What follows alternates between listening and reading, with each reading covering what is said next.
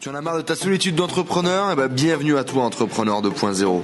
Je m'appelle Enzo, je suis parti faire le tour du monde à la rencontre d'entrepreneurs inspirants qui étaient capables de nous motiver, de nous montrer de l'expérience, des entrepreneurs successful qui viennent partager leur mindset et leur stratégie de business avec nous sur ce podcast. Aujourd'hui, rencontre avec les experts et on a la chance de rencontrer Jean-Marie Corda. Salut Jean-Marie. Boum, salut frérot. Alors les amis, très particulière aujourd'hui cette interview. Je suis très heureux de recevoir euh, Jean-Marie avec nous. Alors Jean-Marie que j'ai découvert grâce à mon ami Stan. Coucou mon ami Stan si tu vois cette vidéo. Et aujourd'hui du coup les amis, c'est rencontre avec les experts dans une thématique très très particulière. Alors vous allez le voir, euh, Jean-Marie a, a, plusieurs cordes à son arc, je dirais, mais dans son parcours, il y a vraiment des trucs qui sont extraordinaires à voir, à comprendre. Le jeu de mots de bâtard, quoi. Et en tout cas, ce qui est quand même très particulier, c'est qu'il travaille dans un secteur qui est pour le moins assez drôle. Il n'est pas rappeur malgré les, chaînes et, les lunettes. Il travaille dans le milieu du porno. Et c'est ce que l'on va voir aujourd'hui. Rencontre avec les experts Jean-Marie Corda. Qui es-tu? Est-ce que tu peux te présenter en quelques mots pour les personnes qui ne te connaissent pas encore? Jean-Marie Corda, le plus grand sex coach du monde, époux exemplaire, baiser de prostituées, et je suis connu pour cette phrase légendaire que tu peux. Vas-y, je te la laisse. La vérité, faut que ça sorte de ta bouche. Moi, j'ai baisé une naine. Qu'est-ce qu'il y a? Ok. c'est quoi cette introduction de vidéo qui n'est pas C'est très sérieux cette vidéo, les amis. Euh, ce mec ah, est vraiment. Je gagne plus d'argent que vous. Respectez-moi. Le plus grand sex coach français parce que bah il y a personne d'autre sur cette thématique, si je dis pas de bêtises. tu viens de révéler euh, pourquoi est-ce que j'étais le boss du game euh, parce que j'ai pas de concurrence. Non, non, j'ai un peu de concurrence, mais ils sont loin derrière. Et donc voilà, donc sex coach, les amis. Donc on parle pas de love coach. Euh, pour le coup, il ne travaille pas sur la même thématique que mon ami Antoine, pas du tout. On parle vraiment de sexe. Et donc il il apprend aux gens à améliorer leur performance sexuelle. Voilà. Donc on va parler effectivement de sexe dans cette interview, mais pas que. J'aimerais surtout qu'on n'aiguise un petit peu sa vision d'entrepreneur, de comprendre quel a été son parcours, comment il en est arrivé là, qu'est-ce qu'il fait aujourd'hui de son quotidien, quelles sont ses routines, malgré le fait qu'effectivement, il partage avec nous le fait qu'il a baisé une naine et qu'il baisse des prostituées. Du coup, Jean-Marie, quand et comment tu as démarré ton aventure entrepreneuriale? On te retrouve avec un très joli casque. J'ai démarré mon aventure entrepreneuriale très jeune, 14 euh, ans. Je dealais du shit dans mon lycée. Je suis rapidement devenu le deuxième plus gros dealer, et, euh, derrière Farouk. Hein. Donc j'étais assez fier. Sauf que je me suis fait rapidement euh, euh, choper par la BAC. Hein, J'avais 14 ans. Est-ce que c'est une vraie histoire ou pas? Ah ouais, ouais, c'est une vraie histoire. Ils ont mis fin à mon aventure entrepreneuriale. Et ça a fini en procès avec mes parents, tout ça, qui étaient à côté de moi. Alors sinon, ça a continué. Euh, j'ai monté plusieurs boîtes, j'ai essayé plein de trucs. Euh, à 16 ans, j'en ai une qui a réussi. Je fabriquais du matériel de jonglage enflammé que j'arrivais à revendre à un grossiste parisien qui lui-même le vendait à tout un tas de détaillants, de boutiques de jonglage à travers la France. Donc mes produits manufacturés dans le sud de la France étaient ensuite distribués partout en France. Je faisais même bosser des potes hippies dans ma cave pour fabriquer le matos. Tellement j'avais euh, optimisé un, produit qui marchait bien et euh, je générais dans les 1005 par mois avec ça. comment ça t'est venu? Enfin, ouais, tu vois, donc déjà, euh, comment ça t'est venu de, fabriquer du matériel de jonglage? Et tu sais, on a tous un peu ce truc de, pourquoi est-ce qu'on entreprend, pourquoi est-ce qu'on est devenu entrepreneur. C'est quoi ton truc? Ah, ah, mon truc, c'était euh, l'indépendance, c'était avoir, avoir, du pognon. Quand j'ai commencé à dealer du shit, c'était pour avoir mon appart et ma moto. Et je les ai pas eu, j'ai juste eu des emmerdes. Euh, donc, euh, bah, si vous le faites, prenez conscience qu'il y a des mecs qui s'appellent là-bas, qui se baladent en civil et ils peuvent vous choper, quoi. C'est-à-dire, si vous vendez de la drogue, ne vous faites pas attraper, les gars. Attends, méfie-toi quand même. Ah, on est sur YouTube. Oui, ne vendez pas de la drogue, sinon, euh, sinon la chaîne de, du copain se fera suicider. Voilà. non, c'est pour les, pour les règles YouTube et tout. T'as pas le droit de dire ce que tu veux. Et si vous allez baiser des prostituées, mettez des préservatifs. Bien évidemment, mais même si vous n'allez pas que baiser des prostituées, mettez toujours hein, sortez couvert. Et donc du coup, pourquoi ah, est-ce que tu as entrepris toi C'était quoi ton truc L'indépendance, l'argent Tu voulais euh, devenir libre à, à 16 ans? Ouais, et puis c'est marrant. C'est-à-dire que c'est comme jouer à un jeu de société ou un jeu vidéo. Tu, tu gères ton business, tu gères ton temps de travail, tes ressources. C'est vraiment comme un jeu. Hein. Je sais pas pour toi, mais moi je vois ça comme un jeu, faire du business. L'entrepreneuriat, ouais. Tu vois l'entrepreneuriat comme un jeu. Ouais, complètement. c'est marrant, c'est passionnant, c'est une création, c'est comme un bébé, tu veux le faire vivre, c'est comme euh, quand tu joues à Sims ou des jeux comme ça, tu vois, tu construis ta petite entité, ton empire, et puis euh, si tu gères bien, ça grossit, si tu gères pas, ça s'écroule. Je trouve ça super ludique. C'est comme ça que toi, l'entrepreneuriat t'est venu Je pense, ouais, ouais, ouais. Et j'ai eu plein d'autres trucs. J'avais un truc d'airsoft où j'achetais des flingues euh, en gros, puis je les louais. On organisait des parties. J'ai essayé de monter une boîte d'assemblage d'ordinateurs donc euh, je montais, j'assemblais des ordis, puis j'ai embauché des potes qui faisaient euh, de l'assemblage aussi. On les revendait. À l'époque où ça marchait encore, aujourd'hui ça marche plus trop de faire assembleur. Donc j'ai essayé plein de trucs, euh, mais ce qui a le plus marché quand même, c'est d'être artiste de rue. Et pareil, été entrepreneur parce que mon spectacle, il fallait que je le vende, il fallait que j'en fasse la promotion, que je le vende à des sociétés. donc, tu vois, pour des, on appelle ça des arbres de Noël. Tu vois, à la fin de l'année, des grosses sociétés, elles font des, des sortes de célébrations pour les employés, leurs gamins. Je venais faire des spectacles et je le faisais dans la rue également. Est-ce que tu peux nous parler un petit peu de cette expérience justement? Donc, tu as été artiste de rue à travers ces différentes expériences entrepreneuriales. Euh, artiste de rue, c'est quoi Comment ça t'est arrivé Qu'est-ce que ça t'a appris euh, pour faire le truc vite fait, j'ai commencé à 13 ans. Quand j'étais chez mes grands-parents, je me faisais chier, il y avait rien à faire. J'ai vu qu'il y avait des Péruviens qui jouaient de la musique de merde dans la rue. Je me suis dit, oh putain, les enfoirés, ils font du pognon. Ils vendaient leurs CD à la con, tu sais, là, ils étaient là.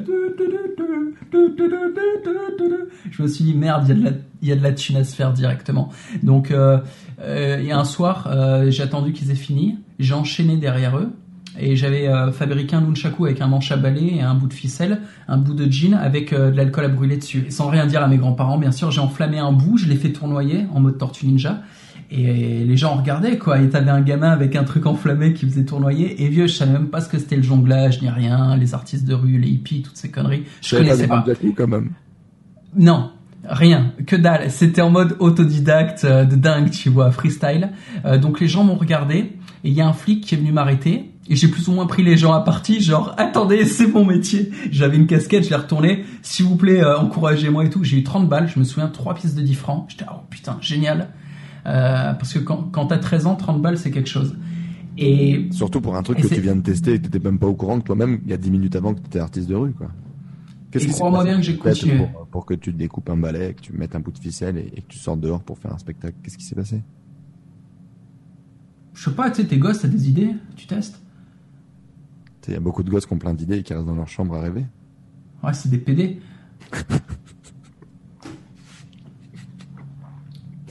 ok. non mais ça s'appelle la sélection naturelle tu vois, tous les gosses ont peut-être pas le même niveau de testo. Moi, j'avais des couilles, tu vois, elles en voulaient. J'étais, ça frétillait dans le slip. Et donc, je testais des trucs, j'étais créatif. Et puis derrière, je le faisais, ouais. Parce que, parce que sinon, euh, je sais pas, ça, je, je bouillonnais. Fallait que je fasse des trucs. Merci pour ce partage, en tout cas. Euh, donc vous avez pu comprendre quand même qu'il y a une diversité assez forte, une envie entrepreneuriale qui était quasiment à toute mesure, au point de découper un balai et de faire un nunchaku pour aller tester le spectacle de rue. Tu as fait du spectacle de rue pendant 14 ans, tu as quand même développé un niveau international, euh, tu es quasiment arrivé, j'ai envie de dire, à l'apologie un peu de ton art, quoi. Euh, et puis après, tu es allé vers une autre discipline. Aujourd'hui, tu es sex coach, le numéro et vite fait, français. Ouais. Ouais, vite fait. Euh, si dans la description, tu peux mettre juste le teaser de mon spectacle euh, vers la fin de ma carrière quand j'ai arrêté, ça donnera une idée aux gens. Je suis allé super loin dans le truc. Le spectacle de rue est un art passionnant en fait, un art dans lequel l'éloquence doit être super efficace parce que pour arrêter les gens, les gens ils vont au boulot, ils, sortent des cours, ils rentrent chez eux, euh, ils vont faire un truc, tu vois, ils sont pas dans la rue en mode IR quoi, et il y a un truc, on s'arrête. Non non non, ils ont un but généralement, donc les arrêter déjà c'est chaud, s'ils ont pas le temps, et les faire rester c'est encore plus chaud, et puis les faire payer à la fin. Et donc l'éloquence qu'il faut développer pour faire ça est passionnante. Euh, moi, j'ai été fasciné par des grands, grands artistes de rue que j'ai rencontrés. Je suis allé, je suis allé voir les meilleurs du monde. Et vraiment, j'ai été ami avec les meilleurs artistes de rue du monde. J'irai pas jusqu'à dire que je suis devenu l'un d'entre eux. J'étais un des meilleurs de France, mais euh, j'ai fait les championnats du monde, donc j'ai pu me mesurer à ces gens-là. Et il y, a vraiment un niveau de fou. Euh, mais qu'importe, regardez la vidéo, vous verrez. C'est très intéressant. C'est pas juste euh, faire tourner du feu. Je, parlais beaucoup. J'utilisais bah, l'art oratoire. Et pour tous les mecs intéressés par la vente, par le marketing et tout, voir les techniques de manipulation de dingue qu'on utilise en spectacle de rue, c'est vraiment passionnant. Il y a des techniques d'engagement de fou. Qu'est-ce que tu qu'est-ce que tu as appris du coup en, une phrase du, du spectacle de rue? Qu'est-ce que ça t'a éduqué pour développer derrière ta vision d'entrepreneur? Deux choses. La première, faut bosser. N'y a pas d'excuse. C'est-à-dire qu'en rue, tu as toujours des emmerdes. Tu as les racailles qui viennent te casser les couilles, tu as les flics qui viennent t'arrêter, tu prends la pluie sur la gueule, il fait froid, il y a personne, je sais pas, il y a toujours un truc qui va pas, tu vois. T'as pas ton costume, ta sono elle craque, mais faut bosser, faut le faire quand même. Donc ça c'est la première chose, aucune excuse, faut bosser parce qu'il n'y a pas a pas le chômage, tu vois, quand t'es artiste de rue, il y a rien quoi. Donc faut bosser. Deuxième truc que ça m'a appris, c'est l'amour. Il faut offrir c'est-à-dire que pendant des années, j'allais en rue en mode euh, pour prendre, soit pour prendre de l'argent, soit, pour prendre des femmes, parce que c'est ça marche beaucoup mieux que la drague de rue hein, quand tu fais du spectacle de rue. La drague de rue, c'est quand tu es tout seul, tu cours après. Quand tu fais du spectacle de rue, tu capitalises, t'es là, tu attires l'attention, il y a plein de gens qui te regardent, puis boum, tu choisis une femelle. Et puis euh, j'étais bon pour ça. Je faisais du striptease dans mon spectacle de rue. Et plein de fois, je choisissais la nana, je faisais un strip pour elle dans le spectacle. Je gagnais de l'argent là-dessus. Et à la fin, je l'emmenais dans mon camion et je la baisais et c'était super cool. Mais euh, à partir du moment où en fait, grâce à certains maîtres avisés, j'ai pu comprendre qu'il fallait arrêter. Il fallait arrêter d'aller pour prendre et fallait se dire qu'est-ce que je vais offrir aujourd'hui à la rue et y aller dans une dynamique de don, une dynamique d'amour. Là, tu prends un nouveau level. Tu vas beaucoup plus loin. Ce qui est paradoxal, c'est que tu te mets à gagner beaucoup plus. Tu te mets à recevoir beaucoup plus d'amour et d'argent. Mais il faut un vrai détachement. Il faut vraiment y aller euh, avec de la générosité. Et je l'applique aujourd'hui dans mon métier. Il faut donner. Donc, faut bosser il faut donner avec amour. Il faut faire ce qu'on aime et le délivrer avec amour. Aujourd'hui, du coup, tu es sex coach, hein, qui n'a strictement rien à voir avec le spectacle de rue. Enfin, on pourrait croire en, superficie, mais on va voir qu'il y a beaucoup de connexions avec tout ça. Hum, comment tu es devenu sex coach, du coup, et c'est quoi ton job aujourd'hui? Alors, en faisant mes spectacles, j'ai fini en Inde. Là, j'ai rencontré mon épouse qui était russe, qui était euh, gourou, donc, euh, elle avait euh, une, je sais pas comment dire, euh, elle a des, disciples femelles en Russie qui la suivaient sur des sujets tels que le jonglage et le yoga. Mais elle avait un côté super spirituel. Et une fois qu'elle s'est mise en relation avec moi et que je lui ai fait faire du porno, parce qu'à l'époque je faisais déjà du porno, elle a commencé à donner des cours de sexualité à ses disciples. Et elle m'a impliqué dans le truc de force, malgré moi. Elle me faisait venir à ses conférences, elle me faisait venir à ses ateliers ou ses workshops. Et moi, je venais parce que c'était marrant, t'avais plein de jolies filles qui écoutaient les conneries que je racontais, je trouvais ça mortel et je les baisais à la fin. Donc j'étais là au top et je prenais des sous. J'étais là, waouh, c'est génial, j'adore être un gourou, putain. Et elle, elle est douée. Quand je te dis que c'est une gourou, c'est une vraie gourou. Elle a genre 100 000 followers, elle est connue euh, et elle est très très très forte dans son domaine. Donc au début, j'étais en mode je m'en bats les couilles. Moi, je fais du spectacle et je continue de faire du spectacle, mais je la suivais sur ses délires parce que franchement, c'était super déjà du porno à l'époque quand même, du coup. Ouais. Ouais, ouais, ouais. Donc, je la suivais sur les délires. T'as démarré quand? Pourquoi? Il y a une anecdote marrante sur comment ça a commencé. J'étais après un spectacle de rue. Euh, à côté de mon camion, avec un autre pote qui vivait en camion, on se reposait sur un parking où on vivait, c'est euh, une ville qui s'appelle Sarlat la Canada. A un endroit où tu fais les spectacles et un endroit où tu gares les camions. Et nous, on vivait dans le parking. Et donc, on dormait au pied du camion parce que dans le camion, en journée, il fait trop chaud en été. Donc, on dort par terre sur le bitume. On s'était mis des petits tapis de sol et on dort. On fait la sieste entre deux spectacles. Et euh, je me réveille en pleine sieste en mode oh panique révélation. Et je réveille mon pote carrément, tu vois. Et, et je lui dis faut qu'on fasse du porno. Je, là, j'ai eu la vision, faut qu'on tourne dans un porno, putain de bordel de merde. Il était là. C'est un mec qui a la patate, qui a de la volonté, qui aime bien me suivre dans les délires. C'est un créatif aussi. Très bon spectacle de rue, ça s'appelle Tétouze, dédicace. Et euh, je commence à passer des coups de fil parce que je connaissais un mec stripteaseur qui connaissait potentiellement des gens dans le porno. Donc je passe des coups de fil, deux, trois coups de fil. Je finis par tomber sur un producteur de porno. Donc je suis là, tu vois, en slip sur mon parking euh, à côté de mon camion. Et euh, donc je tape une discussion d'une heure, mais en mode déterminé, vieux. J'étais en transe. Euh, avec ce truc de, ce mec de porn et je trouve des connexions, tu vois. Je... Et finalement, le mec, il finit par capter que j'ai fait incroyable talent à l'époque, j'avais fait Incroyable Talent, tu vois, j'étais allé en demi-finale avec mon spectacle de Kung Fu enflammé, et pour son nouveau porno, ça serait pas mal pour la jaquette de mettre un truc genre vu à la télé, Incroyable Talent, ça pouvait faire de la promo. Et il m'a dit, ouais, écoute, pourquoi pas avoir une guest star qui est un peu connue comme ça, un people. J'étais pas du tout people, tu vois, j'étais juste allé me faire insulter sur un plateau télé. Et c'était la loose, tu vois, j'ai fait n'importe quoi sur le plateau, je me suis fait, j'ai mangé six croix, tu vois, en, deux émissions. Donc je me suis vraiment fait éclater parce que j'ai fait de la merde là-bas. Et bref, euh, le mec me dit ok, et donc quelques mois plus tard, je tournais un film de cul avec lui. À savoir que le film de cul, j'ai fait, ouais, je fais n'importe quoi, j'ai même pas réussi à bander au début, il m'a fallu trois heures. Et euh, j'ai fait une scène pathétique, c'était ma première scène, humiliation totale. Euh, l'actrice, j'ai pris son numéro, je l'ai rappelé après, elle m'a insulté quand je l'ai appelé. Donc c'était vraiment une expérience de lose, mais totale. Et, et, suite à cette humiliation, Euh, je me suis, je me suis mangé d'autres humiliations parce que je, suis allé faire du porno sur scène au Cap d'Agde, donc dans, dans des clubs échangistes avec mon épouse et avec euh, une autre partenaire. Et euh, suite Comme à une ça, série pour du le fun, t'avais une vision. non, non, euh, déterminé en fait, déterminé. Et malgré le fait que ça n'ait pas marché au début, euh, j'ai, je voulais tellement, euh, je sais pas, je dois être exhibitionniste ou un truc comme ça. Je voulais tellement à la fois baiser et le montrer que j'ai poussé, tu sais, j'ai- fait le forceur de dingue face à la vie. J'ai ouais, vraiment fait le forceur abusé. Euh, et les humiliations étaient tellement fortes. industrie, t'avais une vision quand même pour. dans Non, industrie. non, mais pas du tout, pas du tout. Je voulais juste montrer ma bite. J'étais pas, en, j'étais pas en mode entrepreneur. Vieux, j'avais aucune vision. Moi, j'étais artiste de rue. J'y croyais même pas financièrement. Et le spectacle de rue marchait bien. Dis-toi, je suis monté jusqu'à 5000 euros par mois en spectacle de rue. Je roulais dans une voiture de sport. euh, j'étais au top, tu vois. Et à l'époque, je croyais que 5000 balles par mois, c'était bien, que c'était le bout du monde. J'étais super fier. Mais euh, je savais pas qu'on pouvait gagner beaucoup plus. Maintenant, je le sais. Et, et bref, euh, j'étais juste en mode de vouloir montrer ma bite, chose que j'ai fait. Et ça s'est tellement mal passé que j'ai pris des humiliations qui se sont transformées en séquelles mentales. Si tu sais pas ce que c'est de perdre ton érection face à 200 personnes, c'est dans les boîtes, c'est ça, tu vois, il y a plein de gens qui te regardent, t'es sur scène, tu perds ton érection, t'as l'air d'une merde internationale, vraiment.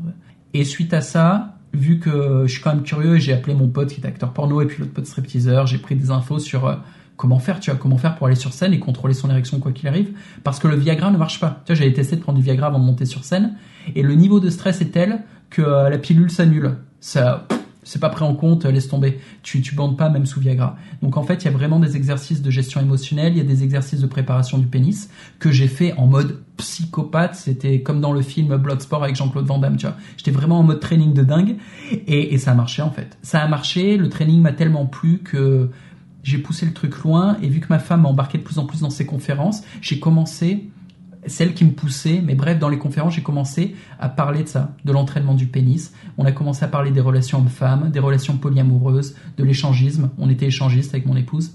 Et donc, au début, on a fait pas mal de conférences sur l'échangisme et moi sur la préparation physique sexuelle pour les mecs. Et c'est ce qui t'a poussé du coup à, à devenir euh, sex coach et à faire ton métier aujourd'hui? Ça ressemble à quoi un peu tes routines? Mes routines de quoi? Tes routines aujourd'hui dans ton, ton job en tant qu'entrepreneur? Ah, c'est. J'essaye de faire le plus de création possible. C'est ce qui me fait le plus marrer. C'est-à-dire, je me réveille le matin et je commence par faire deux ou trois heures de création. Donc, c'est de la vidéo et de l'écriture. Donc, je crée du contenu, du contenu pédagogique en vidéo à chaque fois. hein. Ou alors, je crée des programmes. Et des programmes, c'est euh, j'invite des meufs à baiser, je les baise euh, suivant un programme. Je crée une histoire, tu vois, que je vais vivre avec les nanas. Et après, une fois que j'ai fait ça, bah, je commence à répondre aux mails, je commence à répondre à mes problèmes bancaires ou à ce genre de conneries, tu vois. Je commence à, à réagir au monde. Mais au début, euh, non, je suis dans ma bulle tous les matins. Je suis avec mon putain d'ordi, là j'ai un Hackintosh à 5000 balles et, euh, et je fais du montage vidéo au taquet. J'adore le montage vidéo. Et donc je fais mes vidéos, c'est mon kiff, quoi. J'adore faire des vidéos, ouais. Pour que les gens comprennent un petit peu du coup rapidement avant qu'on passe dans la deuxième partie de l'interview, euh, aujourd'hui c'est quoi les casquettes Il y a un truc qui m'a bluffé moi dans l'interview que tu as fait avec Stanislas, c'est que tu expliquais que bah, dans le monde du porno, quand tu veux vendre des vidéos, quand tu veux vendre ce que tu veux, toucher de l'argent en ligne, bah, tu peux pas utiliser Stripe, tu peux pas utiliser d'autorépondeur comme toi tu pourrais utiliser normalement, tu peux pas utiliser tous ces outils qui habituellement bah, font tourner ton business parce que bah, toi tu fais du porn et le porn c'est pas forcément bien vu euh, avec tous ces outils là et donc tu as dû développer une partie des outils utiliser d'autres outils un peu plus euh, peu plus euh, compliqués enfin tu eu énormément en tout cas de barrières à l'entrée de ton business est-ce que tu pourrais nous en parler un petit peu de tout ça? C'est cool que tu poses la question parce qu'en fait j'étais un peu en mode autiste et j'oubliais un peu à qui je parlais. En fait, euh, maintenant je réalise. Quand je te parle à toi, je parle à ton audience et ton audience c'est quoi? C'est des mecs qui s'intéressent au business marketing.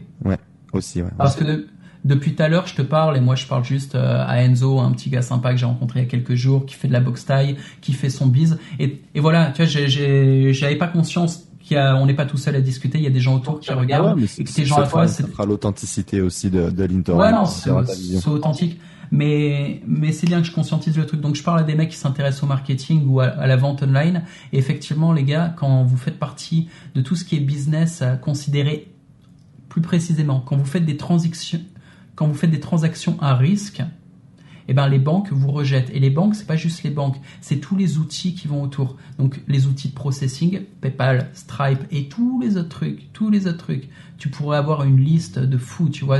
J'en ai fait plein des, des systèmes de processing qui m'ont rejeté. Et finalement, j'utilise PayPal et Stripe pour le coaching, mais pas pour le porn.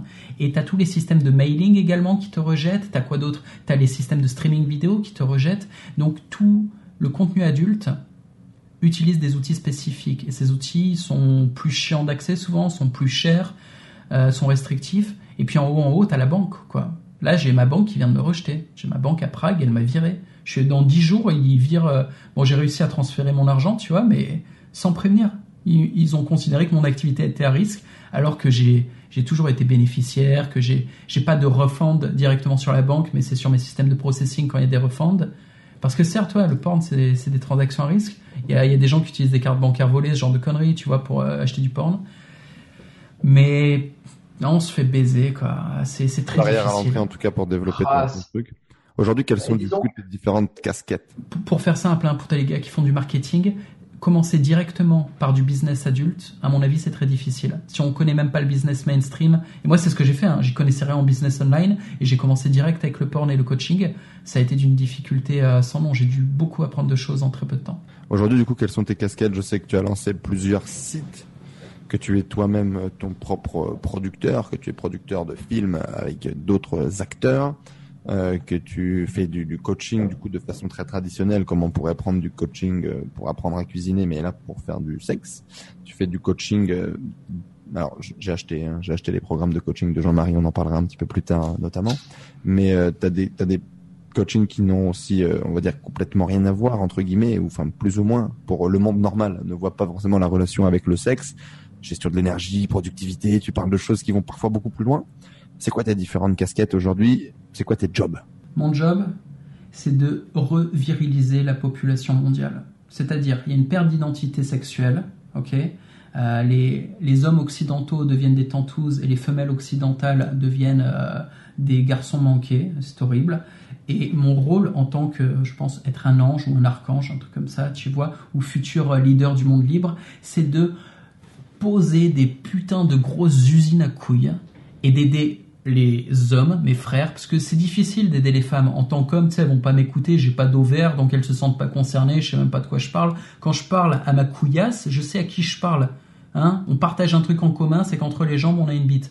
Et là, de cette position, je peux commencer à aider. Alors tu dis, il n'y a pas euh, de, connexion apparente euh, au premier regard entre du porno et aider les gens par euh, la méditation à transformer leurs bas instincts en productivité, en créativité, en inspiration. Mais bon, quand tu creuses mon parcours et ma stratégie, tu vois qu'en fait, le lien se fait. Et je te remercie hein, d'avoir acheté mes produits. Euh, ça témoigne d'un grand respect. Tous les intervieweurs que j'ai eus, je ne crois pas qu'il y en ait un seul qui ait, qui ait fait ça, quoi, qui fait la démarche. Donc, merci sincèrement, euh, ça me touche. Ça fait plaisir. Mais comme je te l'ai dit off caméra et je vais le dire on caméra, j'ai acheté ces produits parce que je voulais être consommateur, tout simplement. Il y a des choses, euh, j'ai réalisé, mais ça, je pense qu'on en parlera peut-être dans un autre contenu, mais ce, mec m'a expliqué ce que jamais personne ne m'avait expliqué. Quoi. Et puis ça me faisait marrer de me former sur le sexe online. Je m'étais toujours dit genre qu'on pouvait se former sur tout en ligne. Big up à mon pote Thomas qui apprend aux gens à nager sur YouTube. Et ça marche, tu vois. Et, et, et Jean-Marie coach les gens euh, à savoir utiliser leur énergie, à savoir utiliser leur sexe sur YouTube, euh, sur Internet. Euh, et j'ai trouvé ça très intéressant. Et clairement, tu m'as appris, parce que, ouais, euh, je, j'ai 25 ans aujourd'hui, je ne savais, je ne savais pas, je ne sais pas, enfin, je, je savais pas, parce que maintenant je le sais, ben, comment fonctionne une érection, comment fonctionne une éjaculation, et que tout ça, ben, il y a des muscles, il y a des machins, il y a des trucs, et tout ça peut se contrôler, peut se gérer. Euh, bah ouais non, je savais pas et c'est avec grand plaisir en tout cas que j'ai découvert tout ça dans tes contenus. Donc voilà, à partir on va dire fermé pour ça. Merci en tout cas à toi pour pour le big up. Euh, J'aimerais maintenant qu'on passe dans une phase un peu plus euh, vraiment entrepreneuriale, euh, business de la chose. Maintenant que vous savez un peu plus qui est Jean-Marie avec son profil très très très atypique.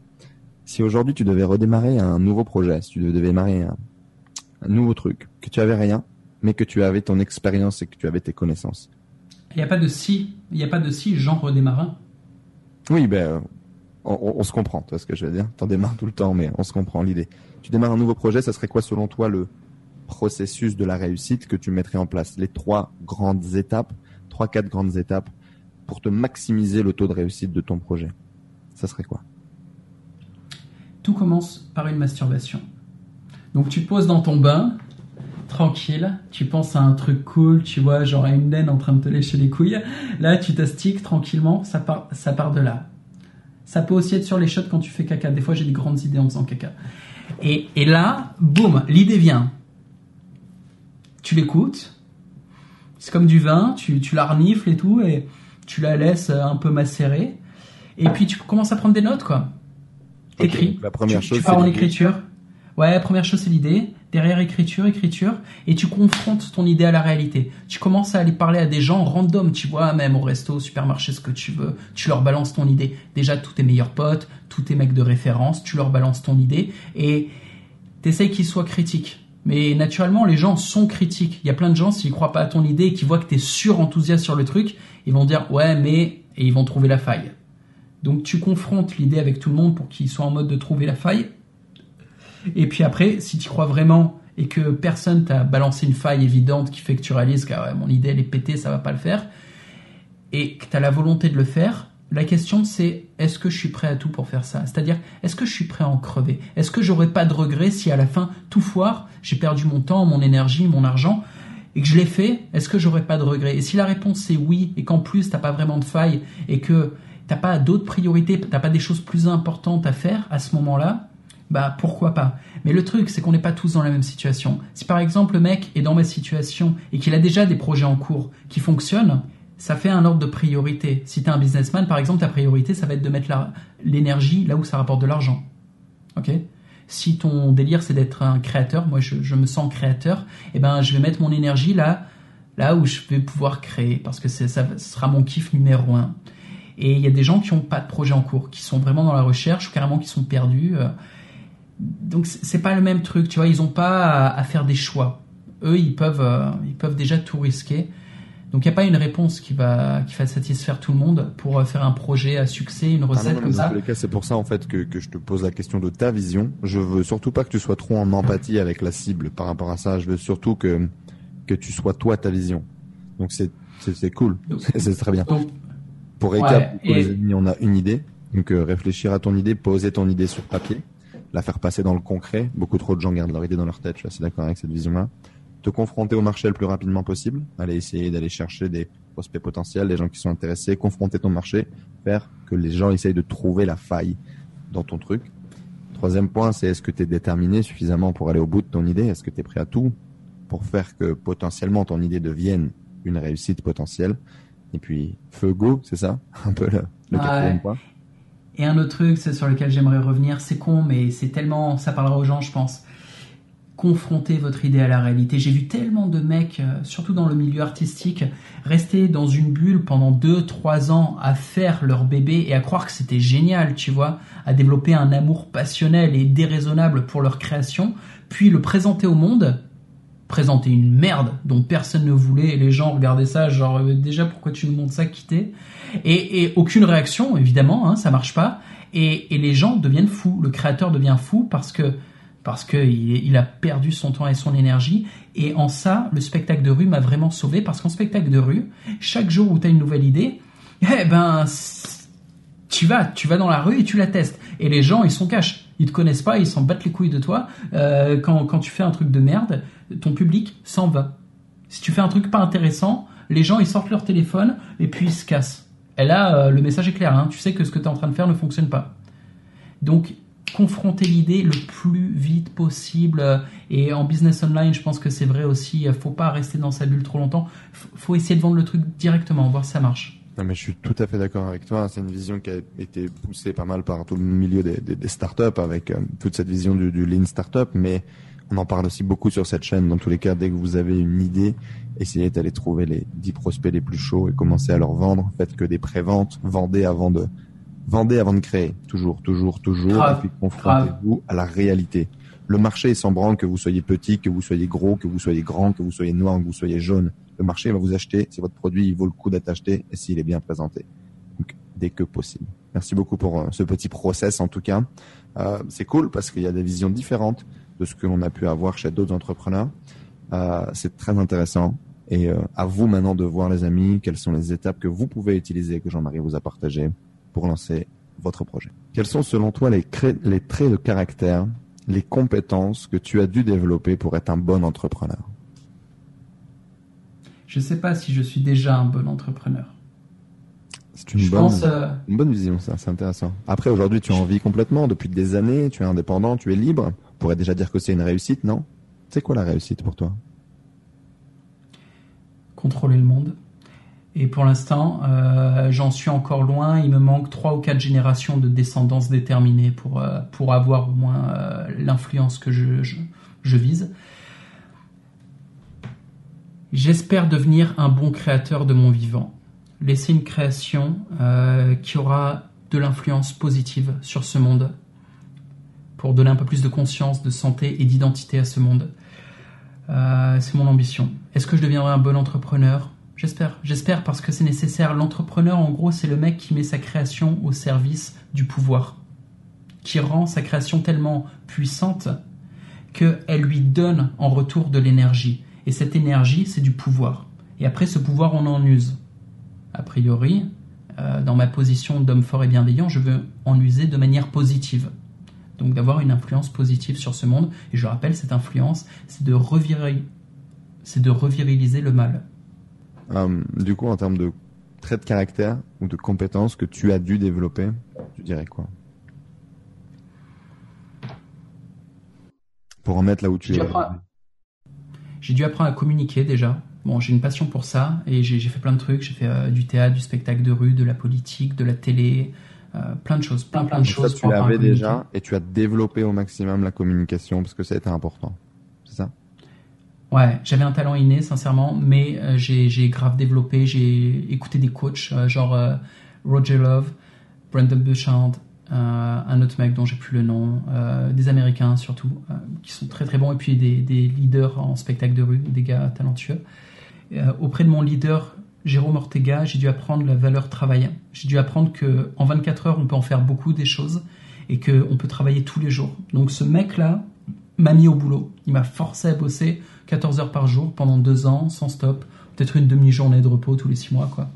Et je faisais le travail de quatre personnes. C'était euh, dans une société spectacle. J'étais à la fois sur scène, j'étais danseur acrobate, j'étais aux lumières, je faisais euh, toute la programmation électronique des lumières programmées, tu sais, qui bougent.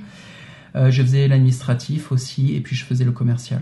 Donc la valeur travail que tu as dû développer, comment est-ce que ah il faut bosser, ouais. Comment est-ce qu'on apprend à développer la valeur travail du coup? Par, par la pratique, en bossant toute la journée. Ok. Acharné et tenir le cap, c'est ça? Ouais, ouais, ouais. Euh, au début, il faut un mec pour te taper sur la gueule, et puis une fois que tu as pris le rythme, en fait, tu ne t'arrêtes pas. Aujourd'hui, si tu étais rentré dans le rang, tu avais fini ton lycée sans te faire virer parce que tu faisais du deal de, de, drogue, etc. Ah, ils m'ont pas viré pour ça. J'ai été viré pour un P. je te jure. Et en, fait, c'était la goutte d'eau qui a fait déborder le vase. Mais en fait, j'ai été viré de trois établissements scolaires. Mais le lycée en particulier, c'est pour un P. J'étais dans une classe technique en, je sais plus quoi, électronique. Il y avait que des mecs dans la classe. Donc c'est, c'est l'ambiance. Il y a pas une fille, tu peux larguer, tu peux larguer un P foireux, c'est pas grave, quoi.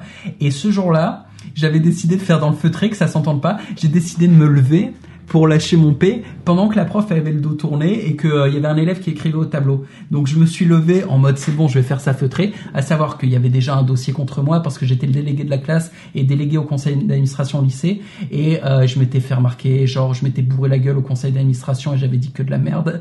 J'avais fait quoi d'autre? Euh, bah, je m'étais fait choper pour du deal de drogue quand j'étais au lycée, donc tous les profs savaient que j'étais un dealer et j'avais fait plein de conneries, j'avais ligué la classe contre certains profs et j'avais foutu la merde. Hein. Donc euh, j'étais sous contrat. Le contrat, c'est quand ils te font signer un papier comme quoi si tu fais encore une connerie de vire. Et bref, euh, j'ai essayé de me tenir à carreau pour pas me faire virer parce qu'il y avait quand même plein de meufs bonnes que j'avais pas baisé dans le lycée et que je voulais, euh, tu vois, je voulais pas être viré. C'était déjà chaud donc, au niveau du cul à cette époque-là. Ouais, grave chaud. Et donc je me lève, j'étais là parce que quand t'es sur la chaise, le P peut siffler comme une trompette, ça peut faire et, et j'étais en mode, je vais me lever comme ça, ça va faire tu vois, genre tranquille, genre limite écarte les fesses, mais pas du tout. Je me suis levé et ça a fait euh, le tonnerre quoi, ça fait proach. Et, et la meuf, euh, tu la, la, prof, cette connasse, elle s'est retournée, elle m'a regardé avec des yeux genre putain mais comment t'oses, tu vois, elle savait que j'avais un contrat sur ma tête et tout. Tous les gars, bon ils me connaissaient, euh, j'étais leur délégué quoi, habituel. Donc ils se retournent genre putain fils de pute, en plus t'es pourri de l'intérieur, je faisais des pets qui puaient le mort. Et, et donc elle m'a dit tu sors de la classe et je suis plus jamais rentré dans une des classes parce qu'en fait et suite à ça, j'ai reçu un papier genre euh, ouais c'est fini quoi, vous revenez plus au lycée, euh, vous n'êtes pas le bienvenu. Donc on et en je suis plus, on peut en déduire. je suis plus jamais retourné au lycée. T'es pas forcément un bon élève et, et que tu as pas du coup terminé ta scolarité. Donc on imagine que tu es J'ai photoshopé euh, mes diplômes ouais. et que tu et que tu aies fait un job traditionnel normal quoi. Ah mais j'ai fait. Ouais bon alors admettons. Est-ce que tu Ah non mais j'ai fait, j'ai été vendeur d'arty. Est-ce que tu gagnerais mieux ta vie aujourd'hui en étant toujours vendeur chez Darty ou est-ce que tu gagnes mieux ta vie en tant qu'entrepreneur? Alors à Darty, c'est n'importe quoi. T'es payé je crois au SMIC et si tu bosses comme un esclave, que tu fais 4 ou 5 heures sup par jour pour essayer de vendre euh, bah, les bidouilles électroniques qu'il y a, euh, tu peux avoir euh, des petits bonus. Mais c'est vraiment de la merde. Il y a que si t'es au rayon ordinateur ou au rayon frigo et que les produits valent vraiment de l'argent que tu peux avoir des bonus. Et genre, euh, si t'es vraiment au taquet, que t'es 6 heures par jour, 6, jours par semaine à Darty, à faire 5 heures sup par jour, tu peux faire 3000 par mois. C'est-à-dire un salaire euh, de... Putain, mais c'est un truc de clochard, quoi. Et c'était le but ultime. Moi, je faisais euh, le SMIC, donc j'avais aucun bonus. Non, c'est de la merde. Darty, tu peux rien faire. Même si t'es chef des ventes, à mon avis, même euh, la, la nana qui était leaduse du magasin, tu vois, euh, directrice du magasin, elle, elle gagnait même pas le tiers de ce que je gagne aujourd'hui. Ouais. Je pense, j'en sais rien. Et donc du coup, euh, est-ce que tu gagnes bien ta vie aujourd'hui? Bah, grave, ouais. Est-ce qu'on peut Et alors, le truc, c'est- si on peut pas avoir un chiffre, est-ce qu'on peut avoir une fourchette pour donner un peu une idée aux gens? Non, non, il faut parler de manière précise. On encule le tabou de l'argent et aujourd'hui, on va mettre les cartes sur table. Et d'ailleurs, je t'invite à le faire avec tous les entrepreneurs avec qui tu discutes ou tous les joueurs de poker ou euh, tous les proxénètes, enfin tous les mecs qui font de la thune et qui sont un peu sérieux. Et là, comment est-ce qu'on parle? Il faut pas parler en dollars, il faut pas parler en euros, il faut pas parler en toutes ces choses qui ne veulent rien dire. Ce qu'il faut parler, c'est en, euh, en pouvoir d'achat réaliste, ok? Donc moi, je parle en heures de pute. Par exemple, une journée euh, normale, je peux gagner, euh, tarif local, hein, tu vois, faut voir là où t'habites, je peux gagner à peu près 7h, 7h30 de pute par jour. Et il faut y aller, hein, 7h30 de pute par jour, euh, tu mouilles le maillot, mon gars. Combien Donc, elle je coûte, du coup, la, la pute de l'heure chez toi? Elle coûte dans les 5-6 000 roubles, quoi. 5-6 000 roubles, ça fait en dollars ou en euros? Mais, mais que c'est vulgaire, que c'est vulgaire d'essayer de calculer comme ça. Ce qui est important, c'est de comprendre combien d'heures de pute tu gagnes toi par jour. Et combien euh, euh, d'heures de pute gagne un Français. Tu vois, le, Français qui est là, il bosse au SMIC, euh, il a sa pute à Viva Street à 200 euros de l'heure. Il, il est en galère, tu vois, il gagne 15 minutes de pute par jour, le mec. C'est difficile. Alors que si tu viens à un endroit où les putes coûtent pas cher et que tu gagnes très bien ta vie, d'un coup, en comparaison, tu es extrêmement riche. C'est ça qui est logique. Tout à fait. On parle souvent d'enrichissement, on parle pas assez de pouvoir d'achat. C'est intéressant. Parfois, il faut pas Ah, forcément il gagner faut beaucoup pour être libre. absolument ça. On n'arrête pas de le Allez, carrément. Ok, donc Merci de revenir aurez- à la raison. Vous aurez compris que Jean-Marie ne, ne calcule pas son salaire forcément en une dizaine de kilos euros. Il préfère compter en heures de pute. Bah écoute, et j'aimerais que tout le monde s'y mette dans le business, hein Hop, hop, hop. Et donc du coup, on, on- du moins en France ou dans notre société occidentale, on compare souvent le, enfin on compare pas, on corrèle souvent le, bonheur et l'argent. Est-ce que tu es heureux aujourd'hui avec ces 7 heures de, de pute par jour? Beaucoup plus euh, que, quand je gagnais euh, un quart d'heure de pute par jour. Infiniment plus. L'argent aide énormément au bonheur. L'argent aide énormément à faire ce que j'adore, c'est-à-dire prendre soin de mes femelles. hein, parce que je j'ai une épouse dont je m'occupe euh, du mieux du monde. Je suis un époux exemplaire. Et euh, j'ai quelques amantes hein, que j'entretiens pas si mal que ça, je trouve. Elles sont très satisfaites en tout cas. Et ça donne du pouvoir. C'est-à-dire, moi, je suis un créateur, et donc ce que je veux, c'est d'avoir des ressources pour créer. Genre euh, m'acheter la caméra que j'utilise en ce moment, avoir un studio, pouvoir me payer des hôtels pour tourner mes films, voyager, euh, faire tout ce que je veux, quoi. Et t'es obligé d'avoir du pouvoir pour avoir de l'influence. Je veux de l'influence. Tu peux pas dominer le monde sans avoir la moindre influence. Et pour cette influence, t'es obligé d'avoir beaucoup de pognon. Donc après, c'est un challenge parce que plus t'as de pognon, plus t'as des gros problèmes. Avec la banque, avec la justice, avec plein de choses, tu vois. Mais aujourd'hui, est-ce que tu es heureux du coup? Oui, oui, oui, je suis très heureux. Mais c'est c'est pas que euh, grâce au pognon. Mais tout est lié. J'allais dire, par exemple, euh, une de mes grandes sources de bonheur, c'est euh, mon épouse qui est incroyable. Bon, je la mérite, hein, c'est moi qui l'ai trouvée, et puis c'est moi qui l'ai méritée. Mais elle m'a poussé. C'est-à-dire que quand je l'ai rencontrée, je gagnais encore peut-être une, deux heures de pute par jour, tu vois. J'étais pas très riche. Et elle m'a poussé. Au bout de six mois de rencontre, j'étais là à 4, heures de pute par jour, 4 heures et demie de pute par jour. et je lui montrais bien, putain, c'est grâce à toi, tu vois, c'est toi qui me pousse. Et là, aujourd'hui, euh, j'ai encore l'ambition, j'en suis à 7h30 par jour, mais je, compte pousser à, 20, 30, 50 heures de pute par jour. Ça, c'est mon but sous 3-4 ans, quoi. Mon but euh, en termes de, revenus. Ok. Et hum, du coup, tu décorrèles quand même l'argent et le bonheur aujourd'hui ou, ou pas? Non, Mais c'est un tout. C'est un tout. Euh, non, je peux pas être heureux si mon business s'écroule. C'est pas possible. Et mon business, pour vivre, il a besoin d'énergie. C'est comme décorréler une bagnole et l'essence. Enfin, si elle fonctionne à l'essence, à un moment ou à un autre, il faut en mettre dans le réservoir. Et euh, le pognon, il en faut. C'est de l'énergie. Donc, il n'y a pas moyen de se passer de la santé, de l'argent, euh, de la plus euh, merde, de la femelle. J'allais dire plus techniquement, tu vois, il n'y a pas besoin, il y a pas moyen de se passer du sexe opposé. Il y a des choses comme ça, il n'y a pas moyen de s'en passer. Ok, ça me va, c'est intéressant. Merci pour ta vision. Mm-hmm. si tu pouvais prendre la voiture de Doc et Marty, retourner dans le passé, je sais pas, il y a dix ans, Qu'est-ce que tu dirais à Jean-Marie Cordat il y a 10 ans? En mode retour vers le futur, Doc et Marty, tu prends la voiture avec eux, tu te dis quoi? Attends, juste avant de passer à cette question, j'aimerais revenir à la précédente, faire une petite parenthèse. T'es chez toi ici. c'est cool, mais après je veux répondre à celle-là parce qu'elle est cool, elles sont super tes questions, je les kiffe. Merci, ça fait plaisir. Il y a un autre truc, tu sais, par rapport à l'argent et au bonheur il y a pas mal de mecs, euh, surtout en France, parce qu'il y a le tabou de l'argent en France, et il faut que vous le sachiez, enfin vous le savez, mais bon, euh, le tabou de l'argent, c'est un truc pour euh, presser les masses et les laisser vraiment au niveau de la sous-merde. Y a plein de gens qui sont en mode esclave, en mode ils acceptent la réalité, ils acceptent qu'on leur interdise d'avoir de l'ambition, et ils vont jusqu'à attaquer les hommes libres, attaquer ceux qui ont décidé de non, moi je vais être riche. Donc ils viennent t'attaquer et ils te sortent des conneries du genre euh, ouais mais l'argent c'est pas le plus important, euh, l'argent ne fait pas le bonheur, toutes ces conneries. Et tous ces fils de pute, en fait, ils viennent admettre qu'ils ont échoué parce que l'argent c'est quoi? C'est un résultat.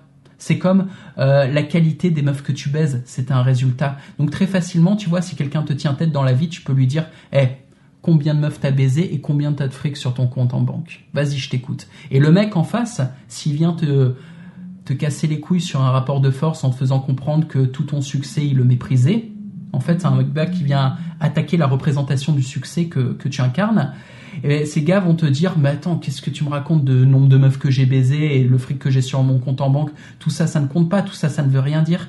Si, tout ça, ça veut dire beaucoup. Ça veut, en fait, ça incarne ta valeur. C'est le moyen le plus simple. C'est peut-être cruel, c'est peut-être terre à terre, mais c'est le moyen le plus simple d'évaluer ton résultat rapidement, tu vois, sans te connaître. Tu peux pas balancer une biographie de 300 pages pour dire moi j'ai fait tout ça dans ma vie, respecte-moi. Non, non, mais tu peux dire voilà, moi j'ai baisé tant de meufs, j'ai tant de pognon, donc c'est ça mon résultat. Et toi c'est quoi? Et les mecs, ils veulent pas ça parce que ils veulent croire en l'égalité. Mais il n'y a pas d'égalité, il y a la hiérarchie. Et la hiérarchie, elle va se juger sur le résultat. À moins que bien sûr, tu vois, il y a des trucs de caste et des trucs de nobles. Mais quand tu veux être sur la méritocratie, eh ben voilà, le résultat ça compte. Et ces mecs-là, en conflit avec la hiérarchie, ils veulent te parler d'égal à égal juste parce que c'est des putains de faibles et ils voudraient quand même le privilège de te parler d'égal à égal. Et il faut s'y refuser. Si vous êtes un être supérieur, c'est-à-dire un être qui a produit du travail, qui s'est cassé les couilles, qui a sué, eh ben, faut tenir votre position et quand des inférieurs viennent vous tenir tête en prétendant être vos égales, faut les calmer direct avec vos propres méthodes et ne surtout pas vous compromettre et perdre votre énergie face à ces vampires en en communiquant avec eux. faut les dégager tout simplement le plus rapidement. Donc euh, n'acceptez jamais de vous soumettre au tabou de l'argent. Jamais. C'était un pitch très très passionné en tout cas. Du coup, on revient un peu sur ma question. Euh, qu'est-ce que tu dirais au Jean-Marie Cordat il y a 10 ans si tu pouvais prendre la voiture de Doc et Marty et retourner dans le passé? Je lui dirais, boss, boss au maximum, investis en toi-même car pour l'instant tu ne vaux rien. C'est-à-dire, t'as des grosses pulsions, tu veux toutes les baiser, les petites meufs qui y a autour de toi. Hein, tu, veux, je sais que tu veux les baiser, bien sûr. Eh ben, pour l'instant, c'est pas possible. Parce que ces meufs-là, elles ont beaucoup de valeur. Hein. C'est des petites jeunes, c'est des petites nymphètes, tout le monde veut euh, les déflorer. Mais toi, tu n'as pas d'argent, t'as pas de poil aux couilles, euh, t'es petit, gringalé, t'as pas d'équipe, tu es une merde, ok? Tu pèses rien, tu sais rien faire, tu n'as rien à proposer. Donc, tu investis, pense pas aux nanas, branle-toi, hein, perds pas ton temps, et euh, dès que tu auras de la valeur, et espérons que tu aies de la valeur le plus tôt possible, tu auras l'embarras du choix, hein, tu choisiras les plus bonnes, et, et tu offriras tes faveurs aux chanceuses qui ont la chance de les recevoir. Et bref, j'aurais aimé investir encore plus mon temps et mon énergie dans le spectacle de rue, être encore meilleur que ce que j'étais, être encore plus euh, travailleur que ce que j'étais, avoir travaillé plus, avoir été plus sérieux encore. Le- le- tu, te, trop- tu te dirais vraiment, ouais, focalise-toi sur le travail, quoi. C'est ça que tu te dirais. Ah ouais, complètement. J'ai trop fait la fête avec des trous du cul. Euh, j'ai trop discuté avec des gens qui en valaient pas la peine au lieu de travailler. J'étais quand même dans mon monde, tu vois. Je me formais, je faisais de l'acrobatie, je faisais de la muscu, je faisais de la musique, je faisais euh, de la création. Et ben encore plus. J'aurais dû faire encore plus. Et je l'ai fait beaucoup. Je, je faisais dix fois plus qu'un mec normal. J'étais vraiment dans mon monde. Et ben j'aurais aimé être encore plus dans mon délire en fait. Tu vas me dire vas-y, vas-y en fait, à fond, à fond, zéro compromis, vas-y à fond. Une question un petit peu philosophique. Est-ce que selon toi, on est entrepreneur ou est-ce qu'on le devient? C'est un état d'esprit en fait. Euh, je pense que ma mère m'a inculqué l'e- l'esprit critique très jeune. C'est le premier truc qu'elle m'a appris et que ça a déterminé mon côté entrepreneurial et leader. Euh, si tu as un état d'esprit d'esclave et que tu veux être suiveur, tu veux qu'on te donne des ordres et les suivre pour éviter de te sentir perdu, pour euh, faire face à la peur de la confusion ou de l'abandon, eh ben non, là tu seras pas entrepreneur. Donc il y a des natures, il y a quand même des natures profondes. On n'est pas tous calibrés pour être des entrepreneurs, je pense, ou pour être des leaders. Il faut euh, en fait, ce qu'il faut, c'est être en harmonie avec son identité. Et c'est ce que j'encourage. Moi, je ne cherche pas à transformer tous les gars qui me suivent en leader. Non. Je veux que chacun soit vraiment connecté à son identité. On a l'identité qu'on a, quoi. Et il faut l'accepter. Moi, j'ai aucun problème avec quelque identité que ce soit. Vraiment. Il faut juste que les mecs soient pas en conflit, soient pas en train déjà de se mentir à eux-mêmes et de mentir à tout le monde. Oui, carrément, c'est intéressant hein, comme vision, c'est pas mal. Et comment est-ce que du coup tu, comment est-ce qu'on fait du coup pour être en harmonie avec euh, avec soi? Comment est-ce qu'on définit? Comment est-ce qu'on comprend ça? Bah, on en revient à la valeur travail. Un mec qui bosse, qui est constamment en recherche, puis en travail sur euh, ses recherches, il, il va comprendre petit à petit qu'est-ce qui, excuse-moi, qu'est-ce qui fonctionne pour lui, euh, dans, quoi il est bon, dans quoi il est pas bon, dans quoi il est heureux, dans quoi il perd de l'énergie. Et à travers ça, il va découvrir qui il est. Il va trouver les fondamentaux de son identité. Je répète souvent, je suis un créateur. Parce que c'est une fondamentale basique de la personnalité. Il y a des gens qui sont des observateurs. Il y a des gens qui sont des penseurs. Tu vois, il y a des gens qui sont des vendeurs, j'en sais rien, tu vois. Mais ou des présentateurs, tandis que d'autres sont des acteurs, des gens qui sont des suiveurs, des leaders, il y a des trucs comme ça. Il faut comprendre qui on est. Et si du coup euh, aujourd'hui moi j'écoute ce podcast et j'ai envie de devenir entrepreneur et malheureusement j'ai pas les choses innées dont tu parles, comment est-ce que je fais? J'essaye de définir dans la tête ce que ça veut dire avoir envie de devenir entrepreneur. Généralement, si- en fait, ah, je sais, je sais. Il y a comme j'ai reçu plein de demandes ou de plein de questions de mecs qui voulaient faire des vidéos. Et j'étais là, bah, Genre Pourquoi le est-ce mec que qui tu- vient te voir et qui te dit je veux devenir acteur porno, il y en a combien qui deviennent vraiment acteurs porno derrière? Non, Un il y en a, je reçois des centaines de mails par mois de mecs qui veulent devenir acteurs porno et euh, je, je, je- pour l'instant, je connais personne qui est devenu acteur porno. C'est un peu les mêmes C'est-à-dire, je- je crois, non? C'est zéro. En fait, les mecs qui viennent, euh, mais on- tu sais quoi, on va mettre de côté acteur porno parce que ça touche vraiment à un rêve inconscient et à beaucoup d'illusions. Les mecs savent même pas ce que c'est le métier d'acteur porno. Mais Ils comprennent pas la difficulté, les enjeux. finalement, on pourrait faire un énorme parallèle. Plus ou moins, parce que c'est plus réaliste et il y a beaucoup d'entrepreneurs, il n'y a pas beaucoup d'acteurs porno. Non, non, mais j'ai un truc à répondre. Il y a plein de gens qui viennent me demander comment faire des vidéos parce que j'aimerais beaucoup faire des vidéos. Et je leur demande, ouais, ouais, ok, attends. Avant de commencer à parler technique et tout, de voir comment tu vas structurer tout ça, comment tu vas te filmer, monter, euh, pourquoi est-ce que tu veux faire des vidéos? C'est quoi ton message? T'as quoi à dire? Et les mecs sont là, euh, savent pas, tu sais, ils veulent juste faire des vidéos. Mais ils ont pas de message, putain. Ils ont rien à faire. Le type, il veut être entrepreneur. Ok, c'est quoi ton projet? Après, on va voir comment le mettre en forme, mais c'est quoi ton projet? Tu veux faire quoi? C'est quoi l'influence que tu vas avoir sur le monde? Et je... T'as quoi à offrir au monde? Les mecs sont juste là, bah, je veux prendre du pognon et je veux pas de boss. Eh ben crève, t'es qu'une merde. Sans déconner, c'est tout. C'est c'est ça, c'est ça ton approche égoïste que t'as par rapport au monde, au cosmos, et tu viens demander de l'aide. Et commence déjà par être un peu généreux. Commence déjà par faire un peu d'introspection et savoir qui t'es et ce que tu veux offrir au monde. Et puis derrière, euh, le monde, euh, s'il est généreux, il te rendra quelque chose. Non, c'est même pas ça. C'est si tu fais le boulot correctement, tu auras un retour du cosmos. Mais les gens, la plupart du temps, quand ils foirent, c'est parce qu'ils savent même pas ce qu'ils veulent. Ils savent même pas qui ils sont. Comment ils pourraient savoir ce qu'ils veulent? C'est intéressant. En tout cas, on peut en conclure, les amis, que il faut donner pour recevoir à travers ce beau message que nous a partagé Jean-Marie. Est-ce que tu aurais un conseil, une ressource, un truc qui t'a vraiment inspiré en tant qu'entrepreneur dans ta croissance? Peu importe, livre, site, blog, une citation, un truc qui t'a marqué d'un de tes mentors. Est-ce que tu pourrais nous partager ça? Ouais, Je vais donner deux mecs. Euh, en mode marketing, j'invite tout le monde à le découvrir, c'est Brandon Burchard. Est-ce que tu le connais d'ailleurs? Non, ça me dit rien. C'est un Américain qui est un peu le fils euh, spirituel de Brian Tracy. Tu connais Brian Tracy? La Brian Tracy, je l'ai, ouais. Ok. Euh, donc Brandon Burchard, c'est à mes yeux un peu la nouvelle version, tu vois, le Brian Tracy 2.0, on va dire, au goût du jour avec toutes les, compétences techniques actuelles.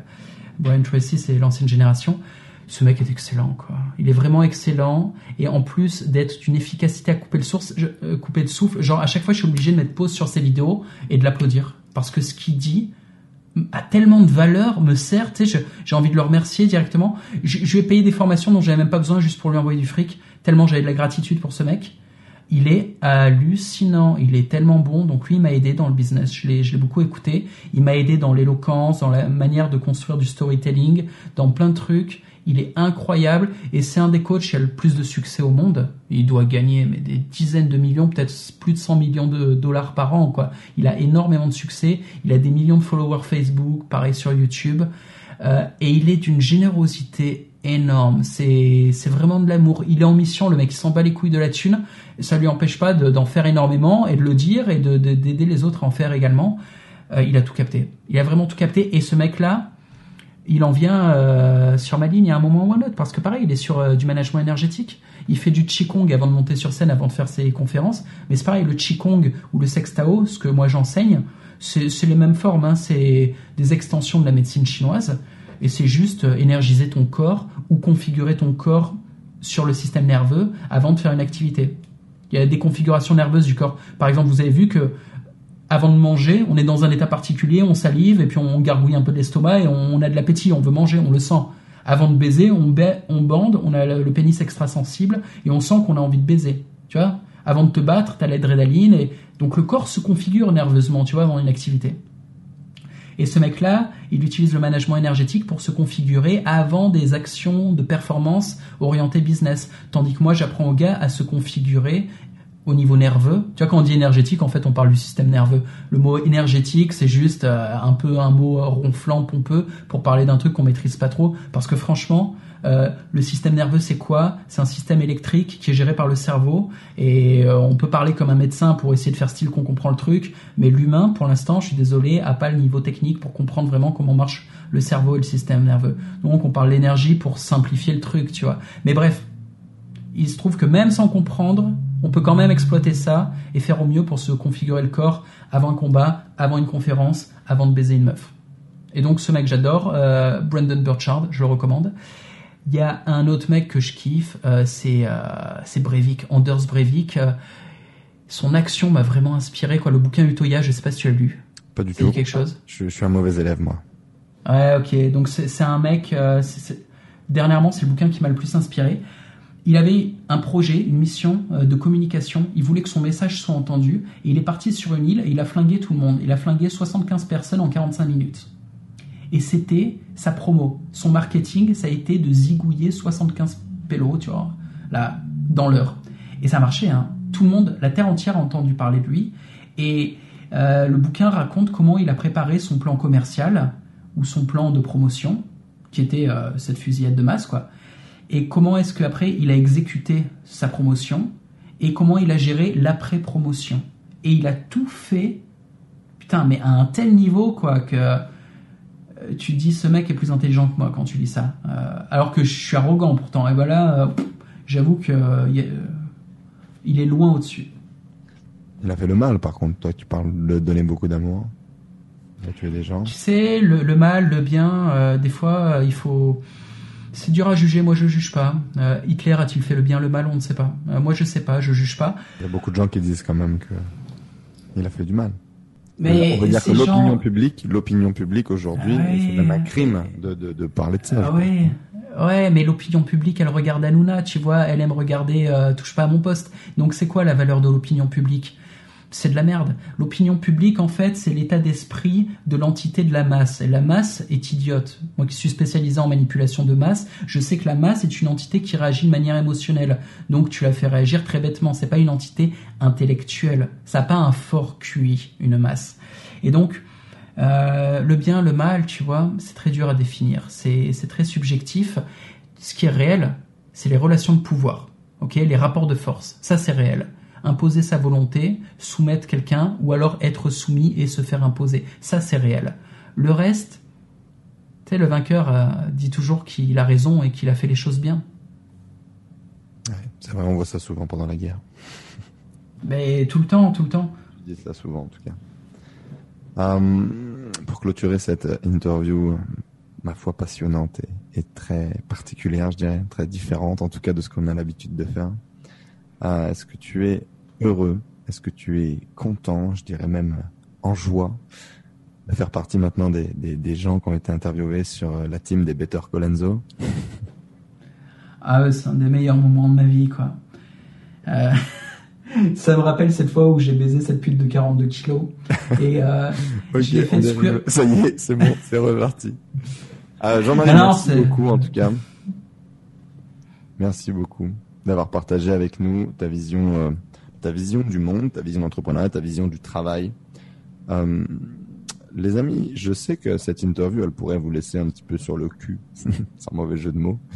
Euh, je pense que il y a une des choses, en tout cas, que, que je- j'expérimente euh, dans mes échanges avec Jean-Marie, puisque c'est pas la première fois qu'on discute pour le coup, c'est hum, apprendre à fermer ta gueule et à écouter, ne pas réagir émotionnellement dans les cinq minutes après que quelqu'un ait dit quelque chose, et de réfléchir et de faire ta propre vérité. Voilà. Je pense que ce monsieur aujourd'hui a un parcours qui est très atypique, très particulier, qu'il a dû bouffer certainement plus de merde que la moitié du, du clampin moyen, comme il dirait. Et aujourd'hui, il, il a créé une belle entreprise, florissante. Il a plusieurs casquettes. C'est quelqu'un qui fait preuve d'intelligence dans le développement de son business. C'est quelqu'un qui produit, qui écrit, qui crée, qui vend. C'est un peu ce qu'on veut tous faire, il me semble, sur cette chaîne. Donc, je pense qu'il y a des choses à apprendre de lui, même si parfois son discours peut vous choquer, peut vous griffer, peut vous enflammer un petit peu à l'intérieur. Essayez de voir ce que vous pouvez comprendre, ce que vous pouvez tirer d'un Jean-Marie Corda, et puis essayez de l'intégrer à votre business. Jean-Marie, merci beaucoup. On se voit dans de prochains podcasts. Merci d'avoir partagé avec nous. Les amis, je vous laisse tous les liens euh, dans la description juste en dessous pour découvrir le travail de Jean-Marie. Alors, il y a une plateforme qui n'est pas du tout sexe, qui est plutôt euh, euh, genre moins de 16, quoi, c'est ça? Enfin, toute la partie euh, éducation sexuelle, il n'y a pas de porno, Il n'y a pas de bite. il n'y a pas de bite, voilà. On voit pas de bite, mais on voit peut-être quelques chattes de temps en temps quand même. Non, non, non, en fait, c'est l'inverse. Si à un moment on voit des pénis pour des exercices, mais c'est pas sexuel, c'est-à-dire que c'est des étirements ou c'est de la préparation physique, mais il n'y a pas de sexe, il n'y a pas de partenaire, euh, c'est de l'entraînement solitaire. C'est des trucs à faire à la maison pour renforcer l'érection, pour contrôler l'éjaculation. C'est du coaching, c'est du solo. C'est du solo et puis il y a, plusieurs sites, voilà, il y a plusieurs sites derrière où effectivement là par contre c'est du c'est du sexe, du pur, du dur, du vrai comme il l'aime. Euh, voilà, je vais vous mettre tout ça si ça vous intéresse. En tout cas, allez voir un petit peu son travail. Vous verrez en tout cas qu'il y a une valeur qui revient et je pense que vous vous en doutez, c'est le travail. Il y a énormément de websites, énormément de contenu. Euh, il y a une grosse, grosse, grosse, grosse banque de boulot là-dessus. Et puis, ben voilà, si vous êtes effectivement intéressé par euh, alors le sexe Tao, la maîtrise, la maîtrise de votre éjaculation, la maîtrise de votre énergie, vous en tant qu'entrepreneur, si vous voulez devenir plus productif, bien je vous invite euh, quand même à aller voir un petit peu ce qui se fait. Moi, je vous l'ai dit, la première réaction que j'ai eue, c'est jamais personne de toute ma vie ne m'a appris comment fonctionnait ce qui se passait entre mes deux jambes. Et un mec a osé le faire. Et j'ai trouvé ça cool. Donc euh, voilà, allez checker tout ça. Dans tous les cas, découvrez une autre vidéo que vous allez certainement voir euh, dans la petite barre à droite, là, tout ça. On va faire un petit, une petite review. On va parler un peu plus de cul. Si ça t'intéresse, tu peux venir nous voir. Et puis, euh, on va faire un peu une review, voilà, de qu'est-ce que j'ai, qu'est-ce que Jean-Marie fait vraiment au quotidien. C'est quoi ses cours, c'est quoi ses contenus, euh, un peu plus dans le détail, plus que son parcours entrepreneurial. Et puis, on dit un, un grand ciao ciao à, à Jean-Marie et puis un grand ciao ciao à vous tous, les amis. Ciao, ciao. Merci à tous d'avoir suivi ce podcast. J'espère que vous passez un agréable moment avec les entrepreneurs 2.0. J'espère que cette interview vous a inspiré. N'hésitez pas à nous laisser un avis sur iTunes. Cela nous aide vraiment à partager le message, à faire grossir la communauté d'entrepreneurs 2.0 et à aller chercher tout le temps de plus en plus de gros entrepreneurs avec des histoires extraordinaires à partager pour vous inspirer au quotidien. N'hésitez pas à laisser également vos messages sur le groupe Facebook Entrepreneurs 2.0, vos questions, vos partages, vos histoires, cela nourrit toute la communauté. Je vous remercie encore, je vous dis à très vite. Ciao ciao